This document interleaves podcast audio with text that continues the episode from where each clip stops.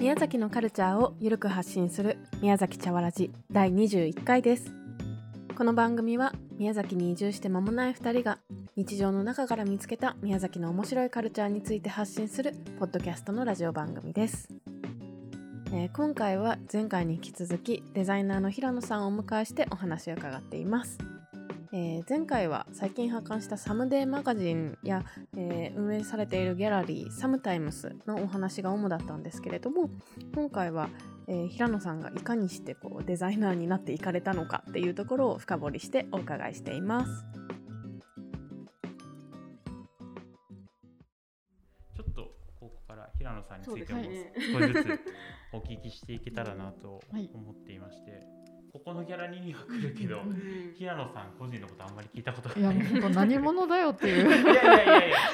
誰だこの人ですよね多分ねでもこうなんかいろんなものをこうあのデザイン手掛けてらっしゃってあこれも平野さんだったんだみたいなものが結構あったりするので。ねどこから聞こうかな っていうところですけど。高鍋とか行った時も、はいマルシェのとこ行ったら、平野さんいるあそうあそっかそうあったりありましたね。うん、ばったり会いましたね。そうなんですよ。いろんなとこに出没してるんですけど。すごいなと思いやいややまあそもそもやっぱそのデザイナーを目指したきっかけみたいなところからお伺いしたいんですけど、はいえっ、ともともとずっと絵描くのが好きで、うん小学生の時は漫画家になりたいっていう典型的なタイプで授業中ずっと先生の似顔絵描いて回すタイプだったんですよ、ね。回してたんですよ。え、配るってことですか？あのまみよ見てっつって、あま、回す。へクラスそうそうのみんなに。回覧みたいそう見て見て。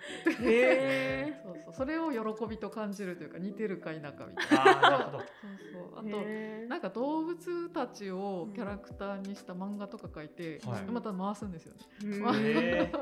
ノートに5ミリ方眼の、ね、ノートにわーって書いて続き書いたら読んでみたいな感じのタイプのあの小学生だったので、でまあそこからちょっと大人になっていくと、なんだろう。これもう本当にいけない偏見だと思うんですけど美術部は暗いみたいな まあ運動部はは明るいみたいな、はい。今で言うとね陽キャ陰キャみたいなのが辛くなってきて最初美術部入ろうと思ったんですけど、はい。なんかこう陰キャって思われる。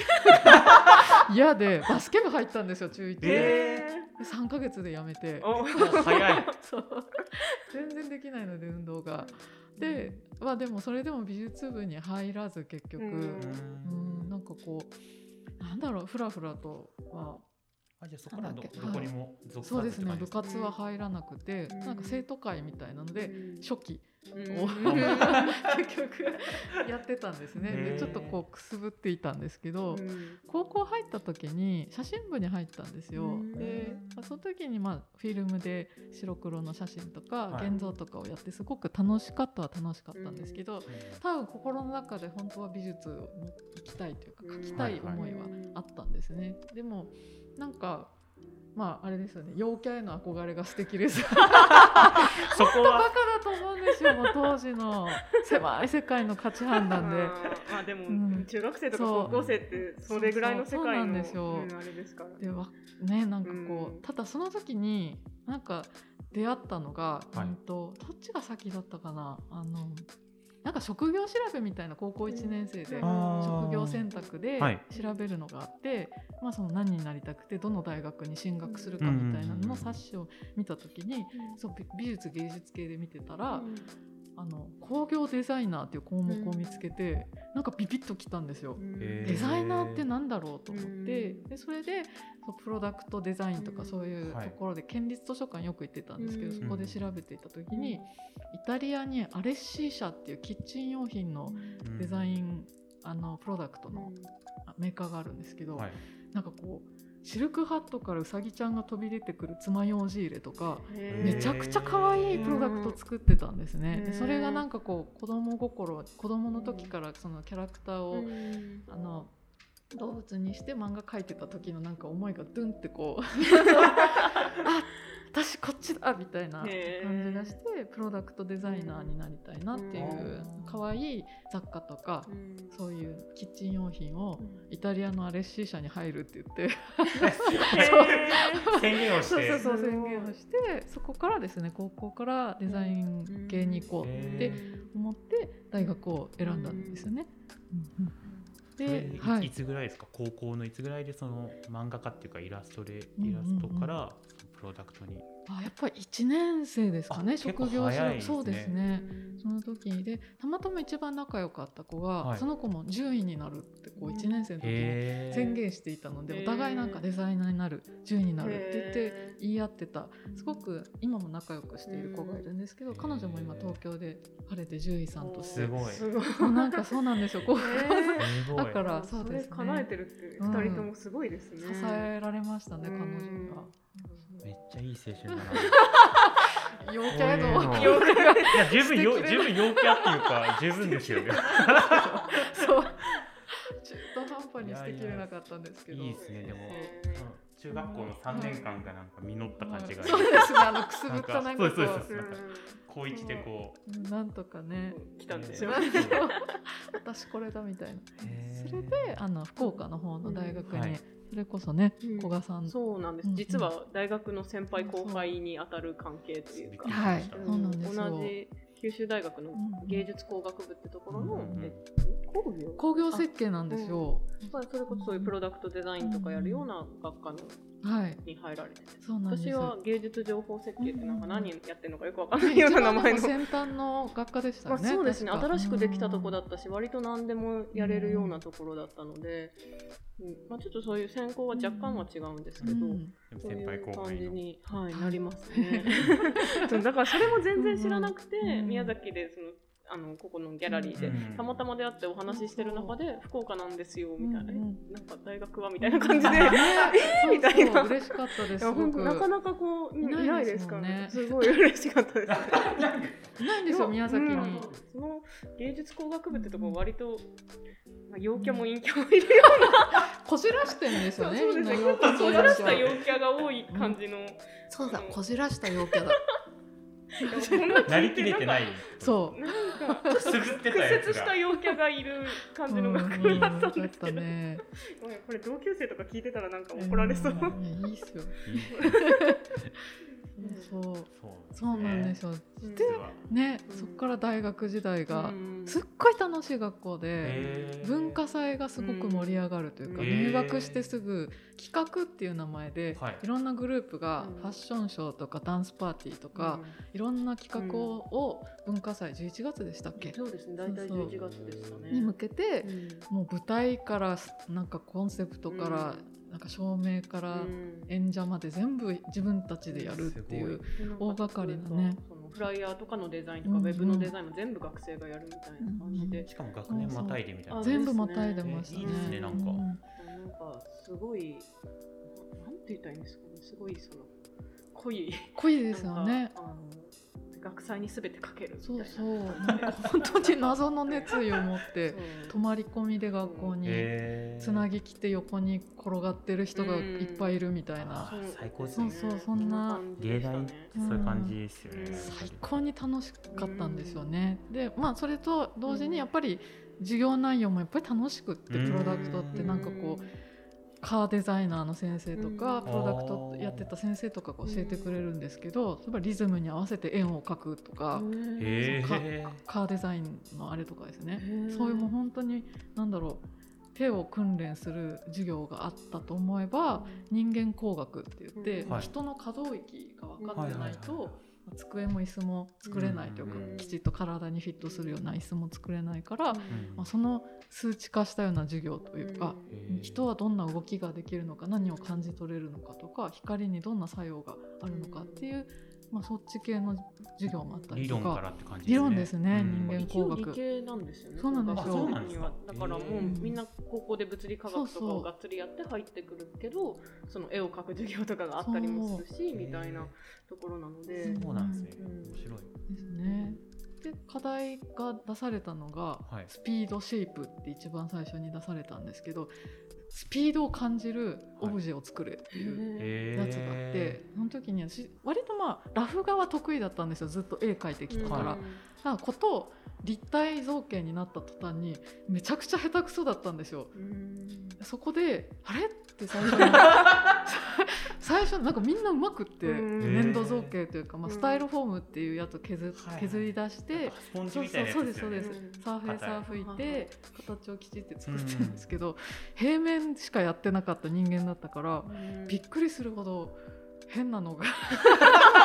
なんかプレゼンは途中までそこそこいい感じなんですけど、実際のモデル出した途端になんかうんってなるんですよ。ちょっと最初のなんかこう違和感というか、うん。まあなんかほ同じクラスの工業設計学科の子たちと比べて、あれ？って思った瞬間がそれででなんかやっぱそれの違和感って続いていくんですよ。プレゼントがコンセプトとかはなんか割とみんな面白がって聞いてくれるけど、うん。立体がいまいちっていうのが 毎回続いてきてだんだんなんかこう自問自答の毎日ですよね。あー。どうして私はこの、まあ、考えたりとか、うん。企画をするのとか、まあ、うん。資料にしたりスライド作ったり、うん。説明するのはうまくいくと。うん。しかしなぜ実際の作品がいまいちなんだろうっていうところを考え続けた結果私広告の方が向いてるかもって思って、えそれが2年生か3年生ですかね、その時に。フル学とからグラフィックに。そうですね。あちょっとって思って、画像設計っていうグラフィック中心の授業を受けるように潜って、うん。あ潜って。その画像設計学科って別でまた学科があってそこは割とグラフィックとか映像とかがメインのところなんですけど、うんあそこにそっちに潜って。潜って潜っていった。潜っててか単に取れたのかな？確かあったんですよ。またがってうん出てもいいよみたいな、そうそう。はいはい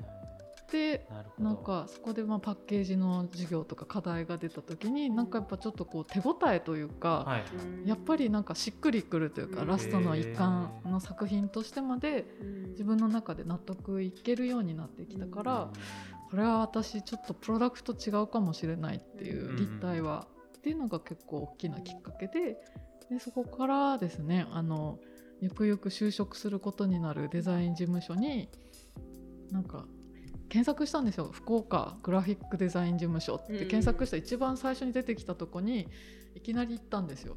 えー、すごい。すごい。バカだから。すごい。ですね。行動力がバ鬼ですカだから。最初なんかブログを見つけたので、うん。そうトップに出てきてブログにコメント残したんですよ。でまあまあいいなんか JR 九州のポスターとかすごいえーしびれる広告を作っていてあなんてかっこいいんだと思ってブログになんかこうインターンシップとかされてませんかって書くんですけど見てないんですよねそういうの。で全然こう返信が来なかったかコメントが、まあでも23日の間ですよ。こっちはもうこうう前のめりだからそう。まだ来ない。もうもう待てないと思って。もう待てないがもう23日ですそう。ポートフォリオを持ってえ。いきなりこうゴンゴンゴンって言ったのが前ちょっとお世話になっていたボスの事務所だーったんですよね。え。でガチャってこう出てきてくれて「え何?」みたいな 「君何?」みたいなうんでちょっとこうこう大学に通っていて広告の仕事をしたいけどどうしたらいいか分かりませんっていうのを言ったらすごいいい人で優しい人で。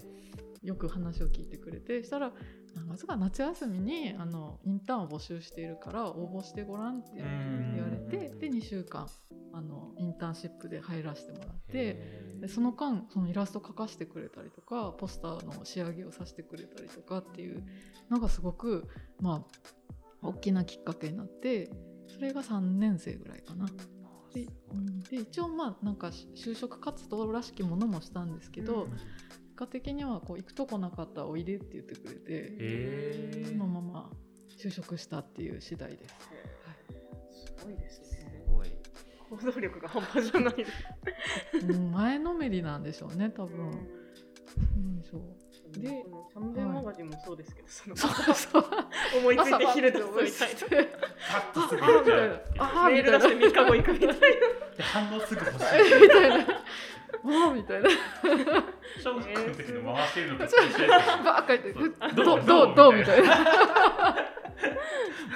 そう。反応が欲しかったんですそう。なんですよで、はい、グラフィックデザイナーとして生生み出したのはそこからですかね。はい。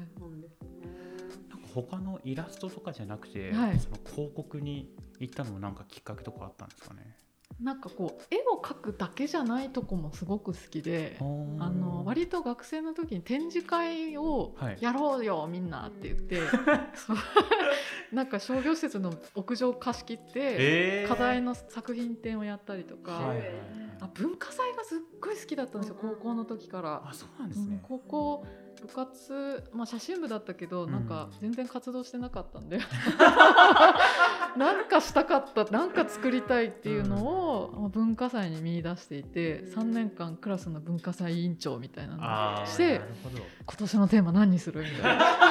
率先して。何作るみたいな感じでやり続けていたタイプで。なんでクラス展示っていうのを毎年やってたんですね。はい、でこうなんだろういろんなものを作ってテーマを決めて、こう部屋全体を博物館みたいに作り変えるみたいな文化祭をしてたので、それがすごく好きでっていう流れもあったので大学の文化祭ももちろん楽しくってしょうがなかったしってなると絵作りじゃやっぱ物足りないんですよね描くだけじゃ。何かこうテーマを決めてみんなでわーって作っていくっていうのがもうなんか原体体験というか高校の時の。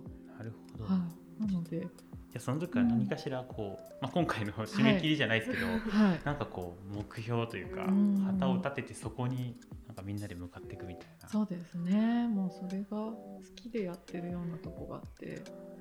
もの自体を何か作るっていうよりも、その仕掛けというか、うん、仕組みみたいな。仕組みみたいなものを作って、うん、でそこにみんなが一緒に入っていくみたいな感じがします。この指止まれをしたいんですよ。でも陰キャだから 根が みんなが好きなものには入っていけないんですよ。なんかこう引け目というか。だからちょっと偏ったところでこうこう みたいな。ちょっと「たまれ!」みたいな。端っこの方で、そう端っこの方で似たような人が「どや」みたいな。私と同じ人いないどやみたいなちょっとなんかねこじれた人を居場所を作りたいみたいな自分のためですけどねもうほとんどが好きで。それでこれだけの人がこうこの指止まれで集まって、そうなんですよ。おるやんけと思って、うん、すごい。いそれで助かってる人が、いるめっちゃいると思います。僕も含めて、私も救われましたねなんか。一番辛いのはこう親指止まれして誰も来ないことなんですよ。確かに。それ辛いってそう。あれ？みたいな。それが怖くてやっぱなかなか、ね、できないのは結構多いと思うんですけど、それはやっぱできるのがすごいいいなと思いますね。多分10発打って一発成功でしょうね多分。そうですか。9発見えてないとこで多分失敗してんでしょうね。何回もそうですか。実は手挙げてるけど。誰も来ないみたいな。ここじゃなかったんだそうそうそう。すってこうなかったこと。まあすごい陰キャな感じ。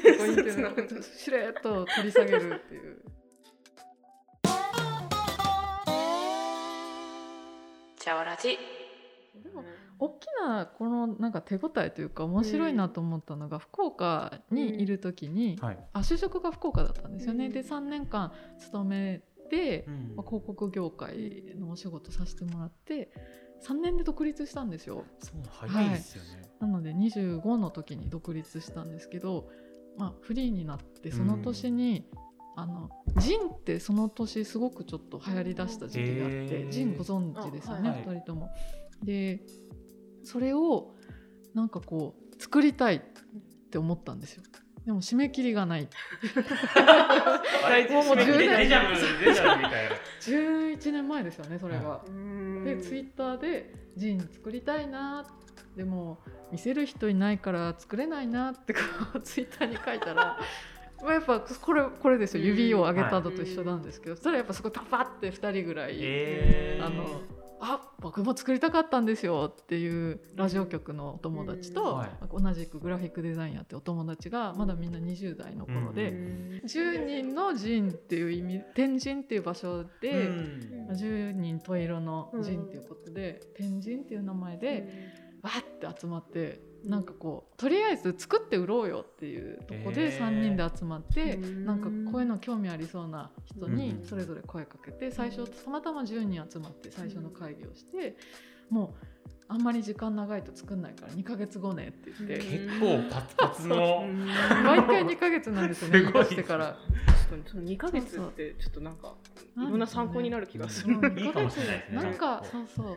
立ち上げる時は2ヶ月がいいでも2ヶ月後に。そうですね。わって集まって、うん、でみんなもうやる気がみながってるから「うん、あウェブ作るわ」みたいな「じゃあロゴ作るわ」「告知するわ」って言って、うん、第1回目の天神っていうイベントは2ヶ月後にあって、今も福岡でずっと毎年イベントはされてるんですけど、そこその時はすごくなんかこうスピード感とみんなの異様な盛り上がりがすごくやっぱ楽しくって文化祭ですよね、もう。確かに、うん、それですね。その時やってあこういうやり方で人って楽しくやれるんだっていうのをつかめた気はしますね、うん、なんか大人になってもって学生じゃなくてもやれるんだっていう。うん、なんで結構天神がその時その神のイベントが地方それぞれで出来上がってる時期で、やっぱこうアンテナ立て合ってるから呼び合うんですよね、北海道の神のチームとか、なんなら台湾の神のチームとかとつながって、一緒に共同でイベントしようよっていうことがあって。なんでそこから数年間は浜松に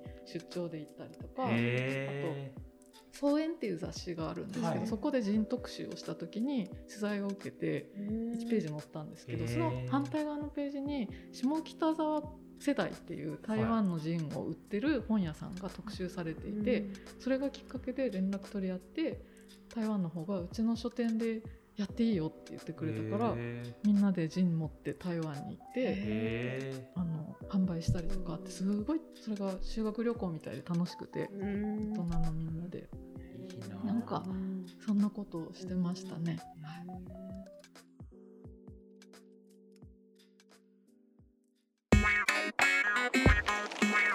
さよラジ天神って聞いたことはあったけど、はい、そんな風に出来上がっていったんだって初めて知りました。みんなだから手出し手弁当で。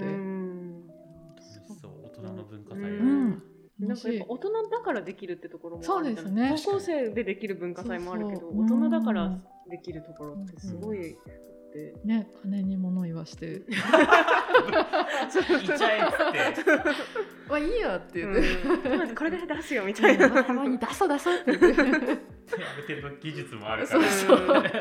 やりたい放題できるのがその時期かもしれないですね、はい、まあ、言うてね、チャワラジもその文化祭ってほどではない。ですけど、うん、いや大人のね、たしなみですよね。たしなみ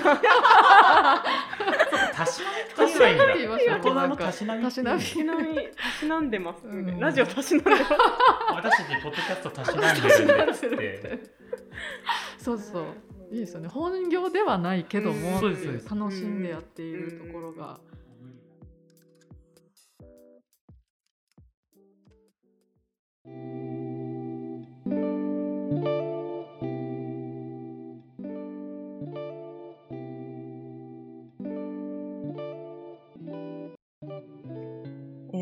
大人のたしなみとしてやっている 宮崎茶わらじ、えリスナーの皆さんもいつもたしなんでくださってありがとうございます。平野さんの言葉に結構勇気づけられてですね、これからも金に物言わせてやっていきたいと思いますので、よろしくお願いします。えー、平野さんとの話が大変盛り上がっておりまして、あのーもう第3回まで持ち越すことに決めました。ですので、えー、次回も平野さんのお話たっぷりお届けします。えー、宮崎茶わらじでは Twitter の方でも情報発信をしております。ぜひフォローお願いします。えー、トークに関する感想は、ハッシュタグ宮崎茶わらじとつけて投稿してください。